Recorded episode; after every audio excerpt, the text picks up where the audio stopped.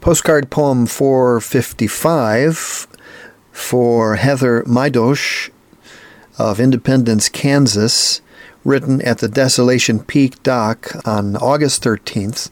The epigraph is Basho. The sun and the moon are eternal travelers. Heather. And the Tuesday Cascadia sun falls behind hills that side of Ross Lake, and Habib studies Kerouac and moonrise.